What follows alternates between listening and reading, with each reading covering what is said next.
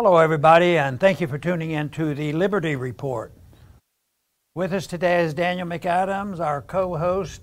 Daniel, good to see you today. Good morning, Dr. Paul. How are you this morning? Doing well. Uh, so slow far. news day? yeah, we didn't have to listen to any bombs dropping, but uh, we have to be aware of the fact that some of our money is being used to drop bombs somewhere in the world. but there were bombs dropped uh, in uh, in that famous place now, Ukraine.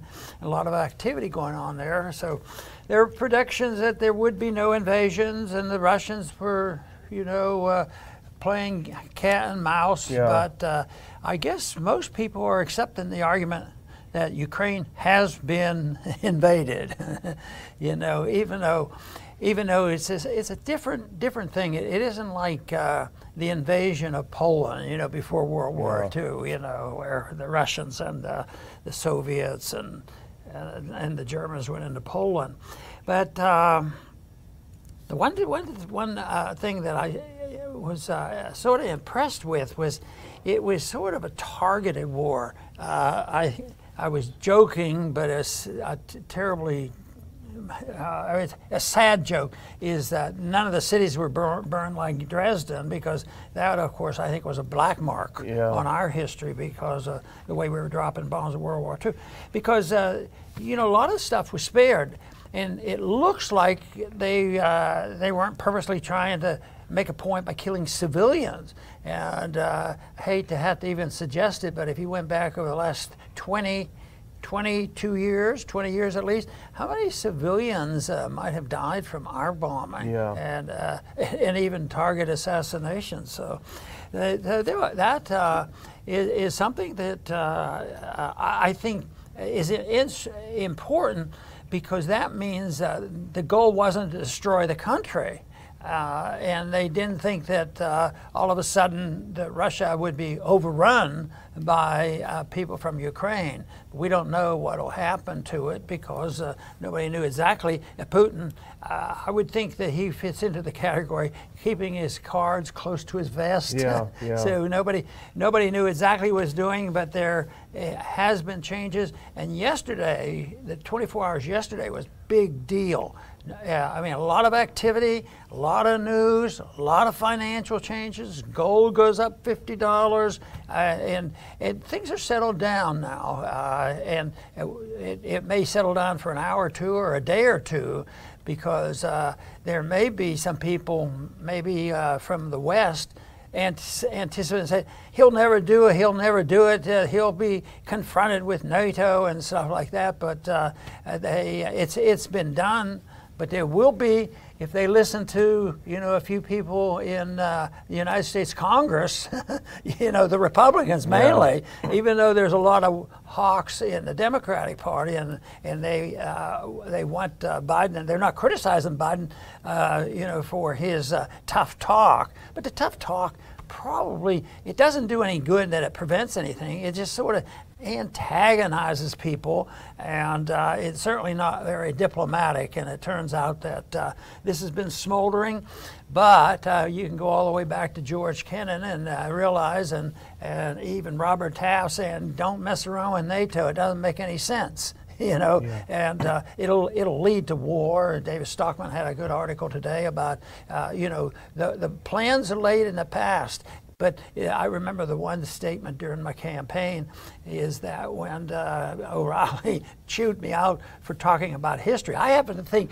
history is important, yeah. and and, the his, and we've gone over a lot of this history uh, and the dates, the agreements, the falsehoods, and and whatever, and and it's generally been, uh, you, you, know, the NATO people that have backed away, and here as well, even up until December, uh, there was some uh, I think, sincere efforts to try to prevent this. It didn't happen. It's ongoing now, and it's still up for grabs on exactly what the final thing will look like. Yeah, it was a massive, I think it was around 5 a.m. Kiev time. There's a massive, massive Russian military uh, strike on military targets in Ukraine. As you point out, it was they've called some people have called it shock and awe, but unlike the shock and awe in Iraq, uh, and also the bombing in Yugoslavia. To this point, how anything can change, it did not target infrastructure. We have some stuff about that later. It didn't target civilian centers. It did target the missile defense centers, the tar- their mi- military bases and military airports.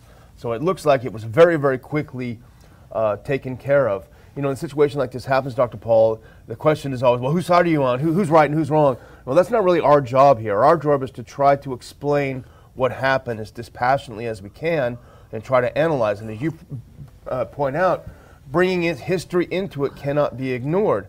And we talk a lot about 2014 and how the U.S. involvement in the coup against the elected government in Ukraine has directly brought us to this level.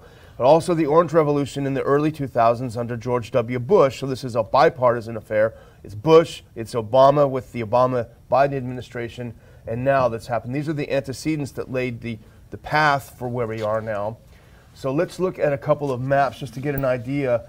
Uh, of course, these things are outdated pretty quickly, but here's the first one, and this is from um, uh, on Twitter, who did a pretty good job look, uh, tracking the Russian advance from Crimea, from the east, and from the north. Uh, and go to the next one. Here's also a good one, just so you get a sense of what's happening, and how quickly things are moving on the ground. We haven't seen a lot of uh, Ukrainian uh, fighting back. There reports that the borders, border guards left their posts. There are a lot of pictures of Ukrainian soldiers who've, who've given up uh, their, the fight. But what we can say for sure, and thanks to our friend Dave DeCamp at antiwar.com, let's just put up that next clip uh, for us. The context, critical context that's going to be missing from all U.S. news coverage about this. And this is Dave DeCamp saying, I can't stop thinking about the title of one of the late Robert Parry's great articles from 2015. Uh, Robert Perry, of course, from Consortium News, sadly passed away.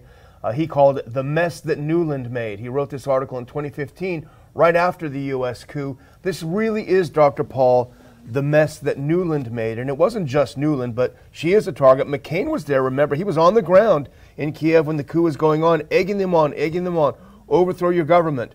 Well, you know, the old saying, if you sow the wind, you reap the whirlwind. And unfortunately, this tragedy, and it is terrible, anytime military forces use this, terrible. The main point I think we want to make today, it could have and should have been avoided in a way that would have actually defended our national interest rather than undermined it. You know, the obsession of NATO and the West seems like it was an obsession. Yeah. They, they, every time there was an opportunity to sort of benefit uh, from the end of the Cold War, you know, somebody said, "Oh yeah, we'll agree to do this," and uh, it seemed like a reasonable request by uh, by Russia. They said, you, are not going to go beyond this point. You're not allowed to come to the border. You're not allowed to bring these weapons in, and you're to recognize that uh, places, especially places like eastern Ukraine would uh, not be used as a tool to promote NATO. So I would say from the very beginning, you know, a lot of people made predictions and they were right, but from the very beginning, it was almost strategy that they yeah. were dealing with. I mean, they weren't doing this to have a, a happy, uh, friendly club. Yeah. Uh, they did this for strategic reasons on who was going to control uh, the, you know, the European uh, theater. And, uh, and I saw some good openings there with, uh, you, you, know, symbolically, when you think of uh, the ability to put down a pipeline in a reasonably uh, quick fashion and going from Russia all the way to Germany. Yeah. And, uh, and this, this to me should be a real opening for countries to get along. And then Germany gets uh, mixed up in the middle on whose side are they on, and, and uh, they, they, they go along with the sanctions. Now they're, now they're still talking about the, the people in Washington now seem, seem to agreed: no troops on the ground, no troops on the ground. Well, I've, I've heard that before, and it ended up, was just in, oh, We'll just send in advisors. I can remember the day that Eisenhower sent in advisors to Vietnam because Eisenhower wasn't looking for a hot War here, just advisors. But uh, advisors uh, are, are participating in a potential hot war. And that, of course, is what all sanctions are. When you start denying people access to financial uh, transactions and turning off their oil and doing all these things, uh, they should uh, expect, uh, you, you know, a confrontation. So the uh, it, it, seems they have something driving them for a sense of power and glory uh, that they can't even give it up and say, well, why don't we talk about it? And and uh, and they say, well, you can't trust Russians, you know, this sort of thing. Then, then if you want to list the things where NATO NATO doesn't have a very good record for being good, uh, uh, you know, honest negotiators. Yeah, it's you know it, to understand this, and this is the the problem once again, which makes it you know for me at least uncomfortable to discuss it because people always want to you know who's the good guy, who's the bad guy. To understand the thinking of the Russians and Putin when this uh, when this decision was made and executed, I would highly recommend a statement that he made today. It was early in the morning uh, and obviously, because everyone's playing with the internet, you can't get it to call up, but it's on their website. And he goes into great detail. Doesn't mean if we think he's right or wrong or if we think he's a good guy or bad guy. He explains the antecedents. As you say, history is important. He said, We sat here and watched uh, in the 90s when the US and NATO bombed uh, Yugoslavia and Serbia without a UN resolution. Uh, we sat here and watched the invasion of Iraq based on a lie, based on lies that we all knew. And then came Libya, he said. And we sat and we watched that happen. And then came Syria, and we sat and we watched that happen. And then they decided to push it up into Ukraine with weapons and the promise of NATO membership and he said that's the point, was the breaking point for us. I think it's a rational, whether you like it or not, I think it's a rational explanation of why they took such a radical step, which frankly I didn't think they would do. I didn't realize they were, they were at this point where they were just going to say enough is enough. You know, I, I learned a lesson and uh, d- during the time of the presidential campaigns because I was asked a question and I wasn't very cautious. I just blurted out the truth. it got a little bit of attention. And that was looking at a little bit of history and say, well, why do these things happen? And, uh, uh, well, well, why don't we look and see? Why don't we ask uh, or listen to Osama bin Laden? Why, why, do they hate us? Why do they want to bomb us? Rather than taking the political uh, answer here, they say, oh, they don't like us because we're rich and free. And yeah. I imagine that was never used, motivated people to do, uh, uh, you know, suicide terrorism, that type of stuff. Yeah. They had other motivations, and, and that goes back to homeland, uh, you know, uh, feelings. And, you know, Ukraine is part of that, too uh, the big question is, is who feels like uh, they represent the homeland? Yeah. Certainly, certainly, uh, eastern Ukraine uh, Crimea, they don't feel like the homeland is in Brussels. Yeah, you know, yeah. that, they, they, they don't want to have any part of that. And I don't know whether our side and NATO d- doesn't understand it or they know exactly what it is and they have to counteract it with force. Yeah. Well, it's not pro American to be wanting to get involved in this. And in fact, an AP poll that came out yesterday, so before this attack, showed that only 29% of the American people want the U.S. to be heavily involved in the Ukraine-Russia thing. So the American people at this point are not with us. Well, they'll propagandize them enough. But you, you, pointed, you pointed out, you know, the different things that motivated this to happen. And one of those is the, is the letter delivered in December of 2021. And Putin himself mentions it in his speech.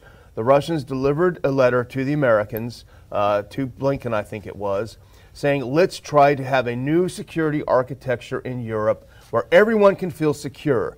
And here are the things we would like to see happen. We don't want to have Ukraine in NATO because the, the posing, posting of potentially hypersonic weapons can hit Moscow in four minutes. We don't want that. We don't want missiles put in Ukraine because we feel that it's an existential threat to Russia. And those are re- reasonable and legitimate from any perspective. If it was true with Mexico, we'd have the same thing.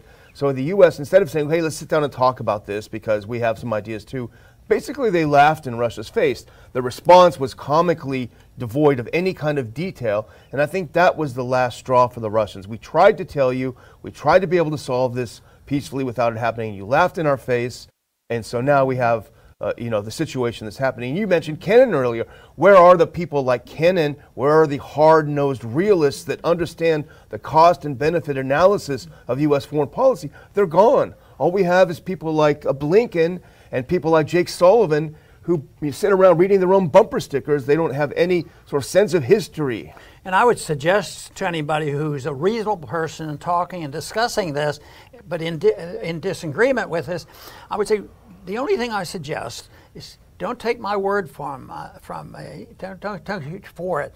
Just go and read uh, what happened in 2014. Yeah. You know, Just study it. To, to find out what what was going on there, and all of a sudden we participated in a coup against the leader that was elected, yeah. you know, and, and they were and they threw out the person that wanted to at least have negotiations with Russia, yeah. and they put in somebody that was pro NATO that wants to antagonize and bring the missiles up again under the border. Yeah. And actually, they would have ended up inside, uh, uh, you know, and I'm sure uh, they always uh, assume that they better be prepared, and uh, eastern, uh, western Ukraine would be in the middle of the fight. But and you've often made this point.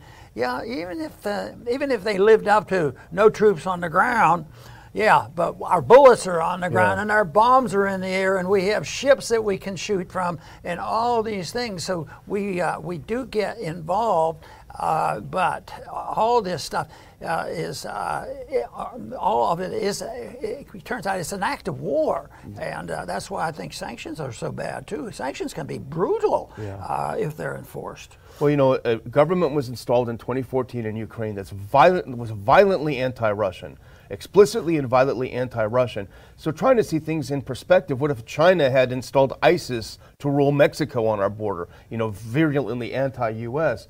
You have to see it this way. Well, here are a couple of things that I wanted also clips I wanted to bring out. These are sort of the aftermath, although I think we're just at the beginning, the end of the first part. I think this is going to go on. But let's look at this next one. This is a good uh, Twitter uh, to follow, ASB News Military. Zelensky, the president of Ukraine, said he demands from the EU the introduction of a no-fly zone over Ukraine. Uh, that's someone said he's never stopped being a comedian because you know that was his profession before he became president. He's still a comedian. And someone else quipped, "Well, they already have a no-fly zone, but it's Russia that established it." so that that's funny. But we should get into some of the economic implications of what's happening. And these are some things from this morning. If we can look at that next one, this again is from Zero Hedge. The UK is rushing, is pushing to kick Russia out of SWIFT, but Germany says no. And I think that's important. I know you're going to want to say something about that, but I'll do the next one first. And if you do that, this is from Reuters. If you do the next clip, uh, this is from Reuters. The Biden administration is not expected to target Russia's crude oil and refined fuel sector with sanctions cutting off trade due to concerns about inflation and the harm it could do to its European allies, global markets, and the U.S. consumers. Officials say that's reported by Reuters. So they're not going to, to do this because he realized they don't really have a lot of good moves. Yeah. You know, uh, and you bring up the subject of Germany, and they're hard to figure out because sometimes you get information from some of their leaders who, uh, like many countries in the world, including ours, they actually have Marxists in their government and they lean in this direction. So, where does it put them? Uh, if he were just looking at that particular belief, they'd have maybe some secret sympathies, you, you know, for uh, uh, for Russia. But that isn't the case. I mean, it seems like it seems like they go from day to day on, on what they do, and uh, and they go along with what we tell them. So we must have a lot of clout o- over them. But they did stand up and say, you know, uh, when they wanted to take SWIFT away from uh, from the Ukrainians, they, they said, well, that's, that's t- too much uh, from from from Russia. Yeah, yeah. That, that was way too much.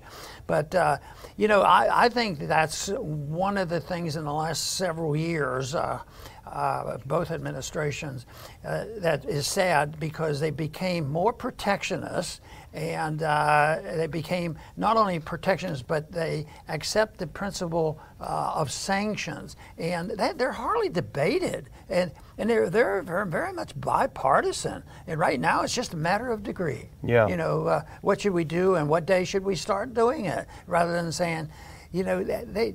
It, it's almost like if you say, well, you know what? I believe in free trade. That's almost like saying that uh, I'm a communist conspirator yeah. to believe in freedom to trade your goods and services. Yeah. And yet, that, that was a pretty strong principle of the founders of this country. They believed that uh, that was the way you prevented war you know, about making sure that goods and services cross borders or the military will. Yeah. And that's what's happening. Here we have it.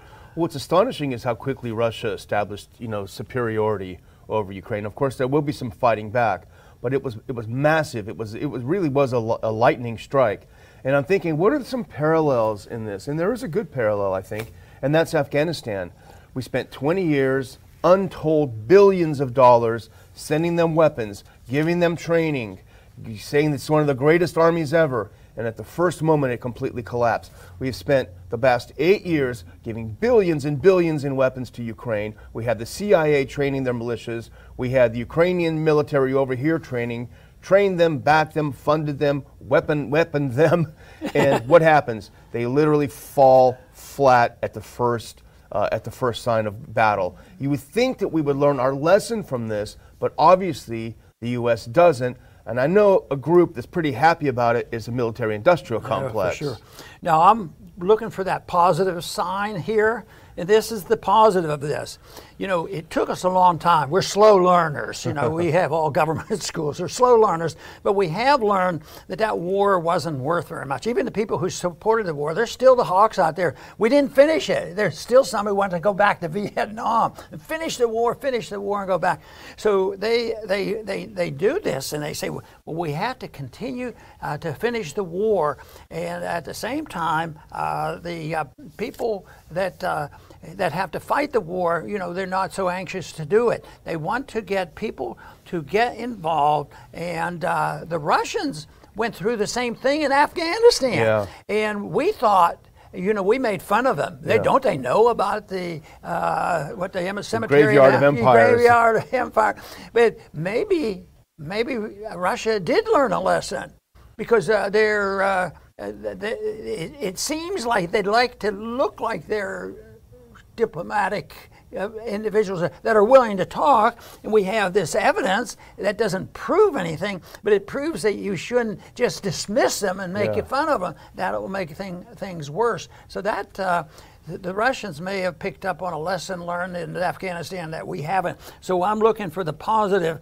20 years, we should have learned our lesson, and uh, it might take a new generation of individuals who read history. But if they're going to read history, whose history book are they going to read? So that's Yeah. a big thing too. And I have a suggestion where they could get better history. Yeah. well, I wanted to point out just a couple of, I think, more astute comments that have been made on this recently. Uh, so if, if you can put up the next one, this is Darren Beattie, who is a journalist and I think really a very, very, very bright and astute person on the right. There's not a lot of bright spots on the right. I think Darren is one of them, and I don't know him personally. But he tweets this out today. One of the major talking points on the right is Biden's quote, weakness. Trump would be stronger. And he says, perhaps true, but this eludes what the appropriate investment is in the Ukraine situation. Is it sufficiently in our interest to warrant a display of strength in this specific arena? Good question, because it's always strength versus weakness. And the other one is Michael Tracey, who actually came here a couple of years ago to interview you, and I think he's very astute. And he's not associated, I don't think, with the right or the left, which makes him probably a good journalist. But he tweeted out last night the purpose of the U.S. subsidizing Ukraine's military for all these years was supposedly to deter Putin, but it apparently did the opposite. so miscalculation. And then he commented on his own comment. Last night, Putin again expressly cited U.S. efforts to gain a military foothold on Ukrainian territory as a major reason why he launched his attack. Pointing out U.S. policy failures will be denounced as an apology for Putin, but it's now more vital than ever to avert a wider war. And just one more from Michael Tracey, if we can do that next one. This is my last clip. Uh, he also commented today in 2017, when the Trump administration announced that the U.S. would begin sending lethal weapons to Ukraine, the stated purpose was to, quote, deter aggression. This was, of course, continued and expanded by Biden under the same logic. But it didn't deter anything, it antagonized and radicalized Putin. So I think this is the big lesson.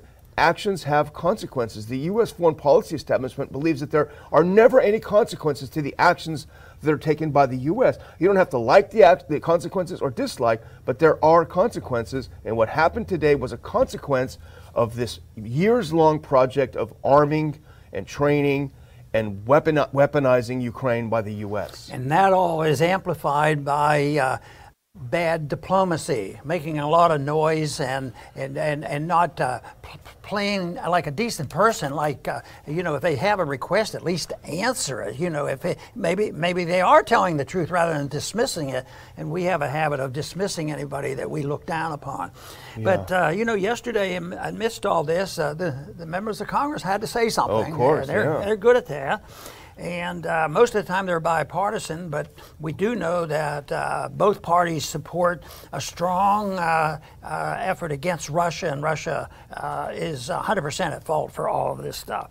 But uh, the um, House Foreign Affairs Committee uh, McCaul's the chairman of that, did a press release on this, and I want to just read a sentence from that because it does represent, you know, a uh, an opinion which is this is Republican, but it's not too far off from what the Democrats uh, support, and uh, they they uh, want to they want to get they they do come together. But i think what i'm going to read here really gives cover um, you, you, know for uh, for biden you, know because they're saying we, we complain about biden just antagonizing and fucking we do this and threatening and then he compounds it by by not nobody believing him anyway yeah. but anyway the republican statement is uh, pretty clear cut of what they said he said and this is in quotes in response we are committed to enacting the strongest possible sanctions and export controls to cripple Russia's ability to make war.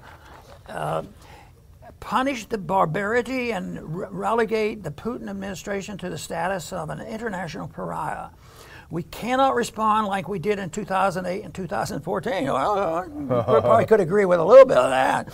Uh, the world must never forget or forgive this heinous act. You know, that, that is really uh, not looking for any opening to move away. But I don't think I don't know how we could right now just start moving back and say, well, you know, maybe we uh, maybe we've taken a, a stand that participated in, in this mess that we have over there. So that's why prevention is a much better tool than trying to sort this all out when we end up with a mess like this. So the mess over there has nothing to do with the thing that they accuse us of, or being weak. You're weak. That's why, that's why they do these things. You're just way too weak. You got to be strong and prevent them from Russia doing these things. But uh, that that is not uh, that, that is not exact, exactly the case. Uh, they're they're now they fail to realize that a different policy in the past could have prevented this but it's a little difficult. But that still doesn't remove the facts. Uh, the facts. If they made mistakes, said the wrong things, and helped precipit- precipitate this, then we need people more more willing to look at both sides, like George Kennan, and say, well, maybe maybe there is maybe diplomacy sh- should still live, and that's why a lot of us were excited about when the Cold War ended. Yeah. You know, that was that was uh, that was a, a, a, great event as far as I'm concerned, but uh, it's whittling away. Yeah, it is. Well, I'm going to close on a positive note. I had to find something positive. The positive note is that Colonel Macgregor, our good friend, is right.